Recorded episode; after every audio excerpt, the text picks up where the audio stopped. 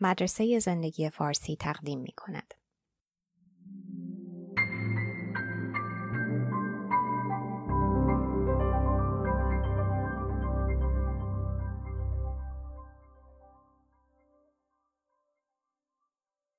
ترجمه و صدا دکتر ایمان فانی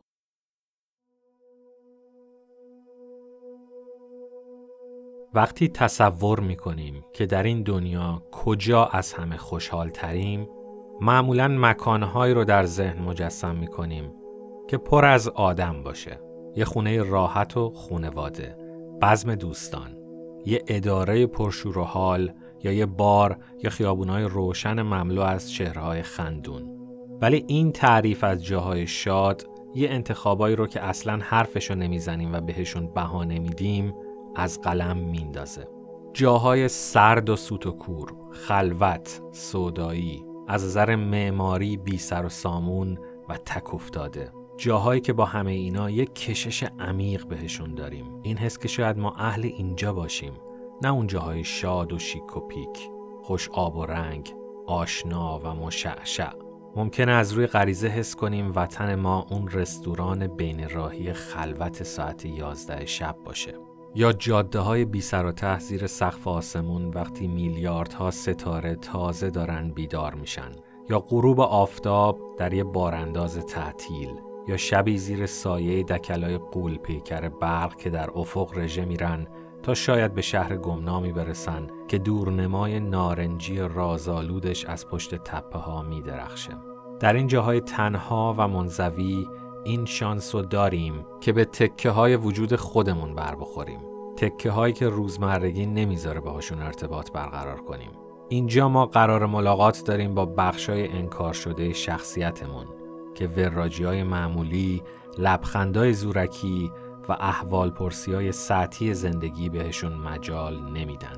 اینجا باز می‌فهمیم کی هستیم خاطرات و برنامه ها و حسرت ها و هیجان ها رو بررسی می‌کنیم.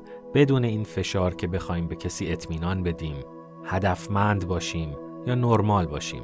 سردی محیط اطراف آدم از فضای دروغکی و اطمینان بخش خونه رها می‌کنه.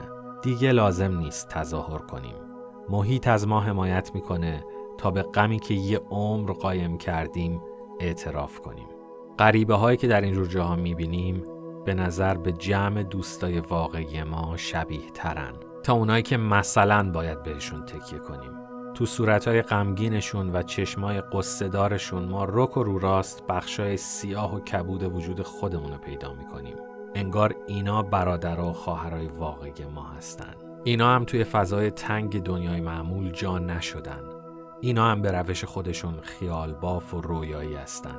در زشتترین جاهای سوت و کورم یه چیز زیبا هست و همینطور در تزینات پلاستیکی با نورای تند و جلف و ارزون قیمت. جاهایی که مثل خونه نیستن با نور بیرحم نئون و مبلمانهای بیهویت جایگزینی هستند برای شیک بازی و خوش سلیقگی های معمولی.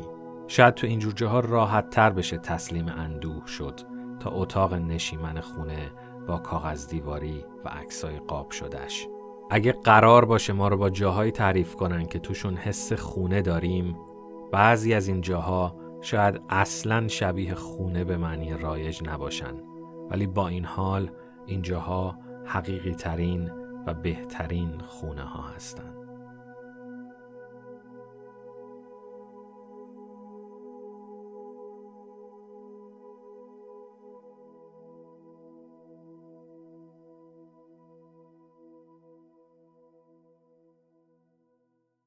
لطفا با subscribe و like کردن پادکست ها از ادامه این پروژه حمایت کنید.